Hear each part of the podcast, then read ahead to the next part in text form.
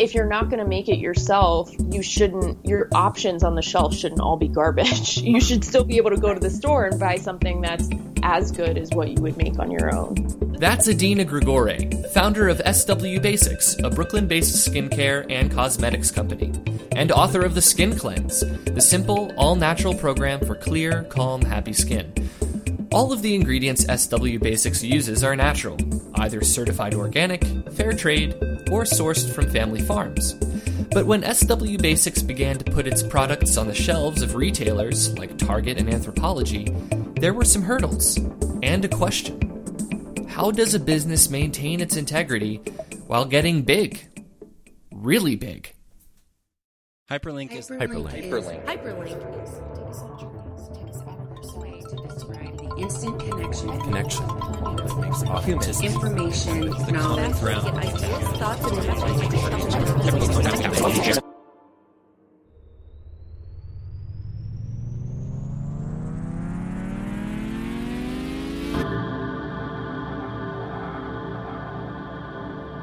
Connection.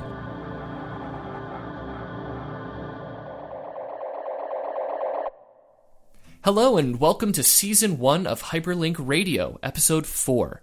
I'm today's host, David Grabowski. Hyperlink Radio is a biannual series of podcast episodes that explores how we connect with each other, with our technology, and with the world around us. We are proudly produced by Winning Edits, which publishes the biannual magazine Hyperlink. Find us online at hyperlinkradio.io and listen to Hyperlink Radio through iTunes, Stitcher, or however you like to listen to your podcasts. Adina Grigore started making clean cosmetics in her Brooklyn kitchen years ago in response to some investigation concerning the ingredients label of most cosmetics. That same passion blossomed into workshops and eventually bloomed into SW Basics, Adina's company, which has been wildly successful. The company maintains a strong commitment to its original vision for clean, sustainable, and simple cosmetics. So, how did SW Basics avoid going the route of Burt's Bees, which is regarded as having sold out somewhat, and I put that in air quotes, selling for $913 million to Clorox in 2008. Today's episode is excerpted from an interview given for an article in issue 1 of Hyperlink magazine, which was written by Jennifer Snyder. Adina describes how it all started. I had studied holistic nutrition um, and was working as a personal trainer at Equinox in the city and really liked wellness in general and felt like it was really important, but was super annoyed by the industry. So I didn't like that it was real. I felt it was like it was really luxurious, um, really inaccessible and exclusive, and also just a lot of like withholding of information in order to like maintain power and money. Originally, what I started doing was I started, it was called Sprout Wellness, and it was just like these workshops and working with people one on one to be like, this information is being held back from you, but it's really basic. And if you just had this information, um, you would feel better about everything. And it's important to feel better because I think the reason that we all like our culture's having kind of a meltdown is because everyone is sick and feels bad all the time. So it really was just a DIY wellness concept in general. Um, but what I discovered really quickly was that skincare was an area that all women were interested in and an area that was really ignored. So when I would talk about food, it would actually be really easy, fairly easy for me to be like, here's what to look for, here's what to look for at the grocery store, here's how to how to eat. And over and over I was like, ah, people actually know how to eat. They're paranoid about how to eat, but they don't not know what to do. Um, but then when it came to their skincare, it would just be like, I feel like I'm doing everything right and everything is still going wrong. And I had the same problems. I had really sensitive skin, and I've discovered through dur- during right around that same time, oh shit, like all of these brands are greenwashing or like Lux washing, calling it luxurious and then putting the same trash in the jar. So I'm going to start to try to make this stuff on my own. And what I'll do is I'll go to these workshops and I'll go back to these clients and I'll just teach them how to make it because I realized, oh my God, it's so easy. And this is like a huge, it's almost like not a conspiracy, but what a hilarious thing that you can just go in your kitchen and put that stuff on your skin. And instead you think that you have to buy something that says it's natural and isn't, or costs you three hundred dollars and makes you break out. So it was like 2009 to 2011 that I was working on it. I was working on the formulas. I was teaching people the formulas, um, and I was working full time at another job. But sort of knowing that I wanted to kind of go in some direction with the business, um, was making everything in my kitchen and and then realized around 2011 i realized oh there's actually a real shot here where i can take this stuff i can put it on a shelf i can teach keep teaching people how to make it um, keep teaching people what they should know about their skincare and about their health and wellness but i think there's the opportunity to put an actual line of skincare on the shelves that is the things that i'm talking about because just because what i was originally doing is going no, it's never going to happen. You have to go do it on your own. And then I realized, well, that's that's one of the entire problems is if you're not going to make it yourself, you shouldn't your options on the shelf shouldn't all be garbage. you should still be able to go to the store and buy something that's as good as what you would make on your own. Things were going well for Adina. Really well, in fact. The idea was somewhat revolutionary. Take the same care and concern that consumers have for their food and apply that ethos back to what they put on their skin every day. Makes sense, right? And it's an easy enough concept to execute in the kitchen, but then Anthropologie happened. The first step out of making it in our kitchen was um, when we got the lip balms into Anthropologie, and it was this huge order. It was 3,000 units, and we just were like, oh, we can't keep doing this. And so that's when we started manufacturing. And then from there, um, the next step was basically Target, which happened, you know, f- fast, I think, probably to a lot of people. But for me, you know, it took us, it was just a year of kind of continuing to work that way before we met with Target. Then we met with Target, and then it was like, oh, now we're really going to manufacture in like a huge way. That was the breakthrough for Adina. The people spoke, and they wanted SW Basics.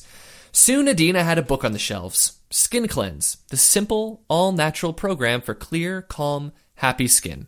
As far as idea, it was easy in the sense that it was like what I had already been doing, you know, what I had sort of been gathering as my it was like my mantra in a book. So it was easy just in the sense that it was like, this is stuff I've been thinking about for years and researching for years. And this is what I want to say to everyone. This is what I say to my clients. And it came about because my client um, I had a client at that time who was who turned out to be a book agent. She was just like, you know, this is kind of like a program that you, you know, have you ever thought about actually turning it into book? And I think, you know, obviously at the time, like my whole life, I've been super ambitious and wanted to do stuff like that. Um, but at the time, I just was like, that's crazy. There's no way that there's enough here and I can actually do this. And it was really just her, honestly, coaching me. She's more like a coach than an agent and helping me put it together and and write it while also running the company, which was insane. But back to the cosmetics. When you scale up, where do you get the same quality of ingredient at scale?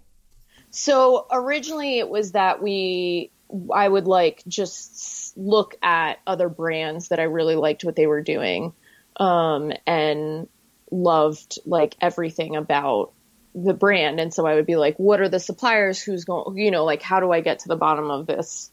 Um, find the resources. But then fairly quickly, it actually switched over to, first of all, once we started working with manufacturers, um, particularly the ones we work with are just as strict about their ingredient standards. So that's been a really, really nice resource because I can kind of go to them and be like, hey, well, who are you using for X, Y, and Z ingredient, I would love to look into them, and it's always someone awesome. Um, and then now we're really lucky because now ingredient suppliers will reach out to us. They'll be interested in it and intrigued, and um, you know, and we get some stuff that's just like, here's this crazy synthetic ingredient that just came on the market, and those are the ones that we're kind of ignoring.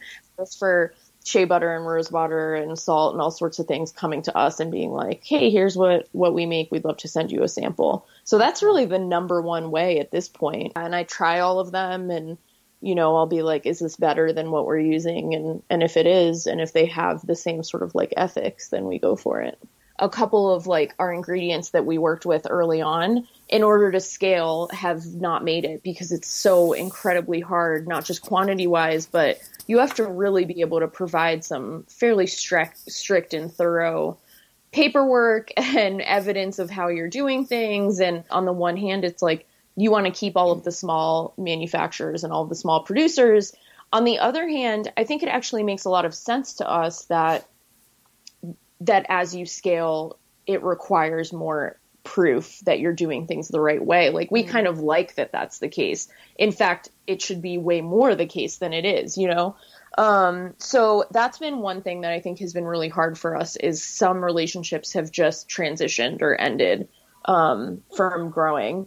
But I think other than that, it's just been a daily, I mean, I'm not kidding, like a daily, I'm so angry. This is going so horrifically. I'm so annoyed.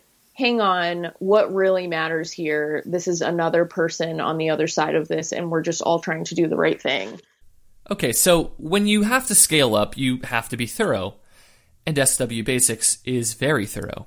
So then it's going back and checking in on the paperwork. So do you create MSDSs? Do you create batches? Do you one sort of another one that we didn't touch on is micros. So are you actually checking, especially with something like rosewater, are you actually checking each batch to make sure that there's no bacteria, that it's 100% safe, and can you provide us with that um, data? And sometimes it's no, which is really sad and where the conversation will end. Sometimes it's absolutely, of course, we, you know, and honestly, a lot of the times when it's yes, is it's someone who is bigger and who has gone through that same stuff and is like, oh, of course, we've been in business for a long time. You're nowhere near our largest supplier. So, of course, that we already do this because if something goes wrong for a customer, you need to be able to trace it back. Like a recall, a recall is a crazy, crazy experience mm-hmm. that most small companies have no idea how to do.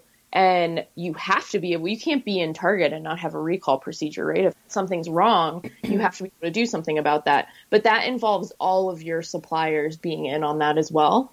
Um, and a lot of small producers, just like how we were at the beginning, are like, no, I'm not keeping back. Like, I'm not checking, you know, I'm not like, I don't have this huge operation. I just make what I make and then I sell it. Yeah, it makes total sense. But for us, it's like, yeah, but we, we, the liability, and again, right? Like, look how quickly the language gets around. Liability really just means, well, we need to keep people safe.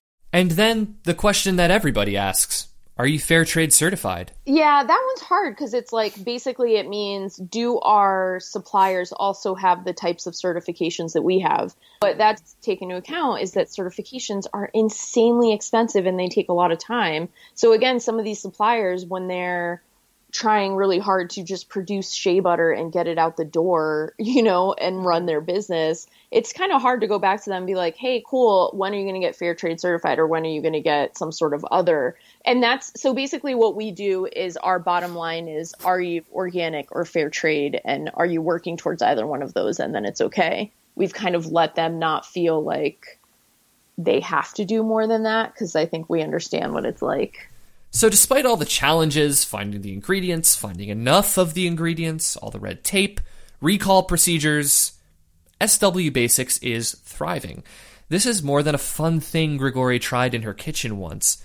It's social responsibility, and she takes that very seriously, with her team as much as with anything else. It's very easy when you start a business to be like, it's going to be so good for everyone. And then suddenly you're in business as usual and you're like, wait, are we really thinking about that stuff? You know, are we actually like making sure that we are paying attention to what the point of all of this is? But I think it's, I think it starts with making your team happy. And that's again, still like a work in progress. So it has to do with making sure that they feel free at work, that they're not really like changed to their jobs, that they're not being treated like children, that it's not like a super corporate environment. Really simple things like we don't do like, oh, you have to do a vacation request. I need to know where you are at all times and I'm going to be checking your desk even though I'm barely ever there because I'm so busy. Um, basically like not treating them like they're different from me, I think is sort of the top thing. Um, but then from there, it really is just like all of us talking all the time, especially post election. Like, what more can we do? What more can we do? Um, and so far, I've been a little bit frustrated because a lot of what the easy thing to defer to is money, which obviously there's nothing wrong with that. But, you know, so we do like, let's donate to the ACLU and let's donate to, we donated to the march and we take, and, you know, one of the things we do that to make it a little better that is the thing that drives me crazy about giving money is i think it's really irritating when companies are like we're going to donate uh, a portion of profits to this thing. And i'm like well that's you probably don't have very much profit from my experience. So that's easy whereas we do revenue. So it's like we will give money away anyways. Um, but that stuff is very i don't know that feels very surface level. So we're trying now to figure out how to like we've been brainstorming can we come together as a team and donate time? And um, how do you not make employees also like feel like they have to do something on their own time but rather have them get to come to work and at work feel like they're giving back? So, what's next? Um, I mean, we really want to hopefully at some point get into our own manufacturing. We really want, I would love to maybe do retail at some point on our own. I think that basically all of this comes down to getting to control. I mean, and this, this is really, we love our manufacturers, we love our suppliers, and we love our retail doors. So I think this has a lot to do with like focusing on them and on those relationships and seeing where they can go and if they continue to evolve. But I think I really like control. I really like, um, you know, really getting to do to push um, the boundaries as much as possible. And I think that that's not. Sometimes it's almost like unfair what we expect of the people that we work with. So being able to do that, even just on a small scale on our own, I think would be really exciting. So not necessarily like a big blown out manufacturer or a big blown out store, but rather like a small location where you can come visit us and you can see how the stuff is made and you can interact with us. Grigore's story is undeniably an underdog story. For a small brand to scale to retail level and maintain integrity, it's definitely the exception to the rule. I think the deck is extremely stacked against a small brand. It's like huge brands have those types of protocols. The reason, I mean, honestly, one of the reasons that these huge companies don't do what we do is because of how hard it is and because of how hard it is to like keep track of everything and make sure that you know everything is going really really smoothly. They they control the entire process to make sure that there is no room for anything to go wrong um, which is hilarious because obviously it still does and you hear about recalls about stuff that you're just like how did that even happen? But for us it's like yeah we can't we have a little bit of this internalized fear that it's not possible for us to mess up even one time because it's like we're being tested in a sense like can you really do this can a small brand really do this and not mess it up It's that very question that's the Goliath for SW Basics. And it could be that very challenge that's to thank for all its success. That's what it takes for any underdog success story, after all perseverance.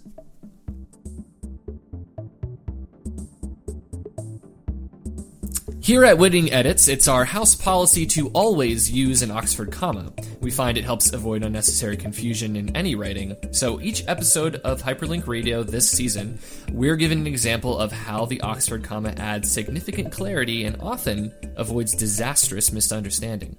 Here to help me with today's example is Known Wells. Hello, David. Hello, known. All right, so this example comes from uh, a list of examples on a website called Odyssey, and this is a this is a real world, you know, in the field, in the wild example of the Oxford comma not being used and and hilarity ensuing. So I'm going to read the sentence, which which this sentence would have appeared on your iPhone app if you had a Sky News application at the time. So I'm going to read the sentence how it should have been written, and then known will read it without the Oxford comma, and thus how it appeared. So, top stories: world leaders at Mandela tribute, Obama Castro handshake, and same-sex marriage date set. So now known is going to read it uh, the way it appeared. Okay, top stories. World leaders at Mandela tribute, Obama Castro handshake, and same sex marriage date set. That's fantastic. I, I always check my news, you know, first thing in the morning. I pop I use BBC. But I, Yeah. it would be hilarious to see that come up in my pop-up notifications. Oh, Obama is getting married to Fidel Castro. Yes, and uh, there's handshakes involved. Handshake- that's, you I know- guess that's how they get married there. That's I, I always assumed that in, in, in any marriage, the, the best way to really do things is just to, you know, you just have a good handshake, you look each other in the eyes, and you say, all right, let's do this thing. I mean, Yeah, and I the just- handshake has to be firm. very firm. And, you know, if we're honest, like, that's saving so much money. I mean, weddings are so expensive anyway. Can't we just go to the courthouse, have a nice firm handshake, and move forward with the rest of our lives? I mean, that just seems so much more simple. I agree wholeheartedly. And why not? Why why do you even have to go to the courthouse? I feel like just just shake some hands and maybe the state can throw some money at us. Just shake hands, you know, put a GoFundMe up, you know, post a picture of the handshake and, and hope for the best. That's, I think, the best approach. Go fund my marriage. Go fund my like it. marriage. Next week on Hyperlink Radio, we're doing something a little different. We're throwing a dinner party. Well, Mindy, one of our contributors, is throwing one and breaking down the art of the modern dinner party. It's all about accommodation. The art comes in balancing all of your guests' dietary restrictions, allergies, and, as she says, garden variety, I hate this food, to cook a meal that everyone likes. It can be a puzzle, so Mindy's giving us some practical strategies and tactics so you can piece it all together. All of that next week on Hyperlink Radio. To find out more about Hyperlink Radio, visit hyperlinkradio.io, where you can find show notes, bonus content, links, and other episodes from season 1. Stay connected to Hyperlink Radio on iTunes, Stitcher, or however you like to listen to podcasts. You can find us on Instagram at underscore winning edits. Thanks again, and stay connected.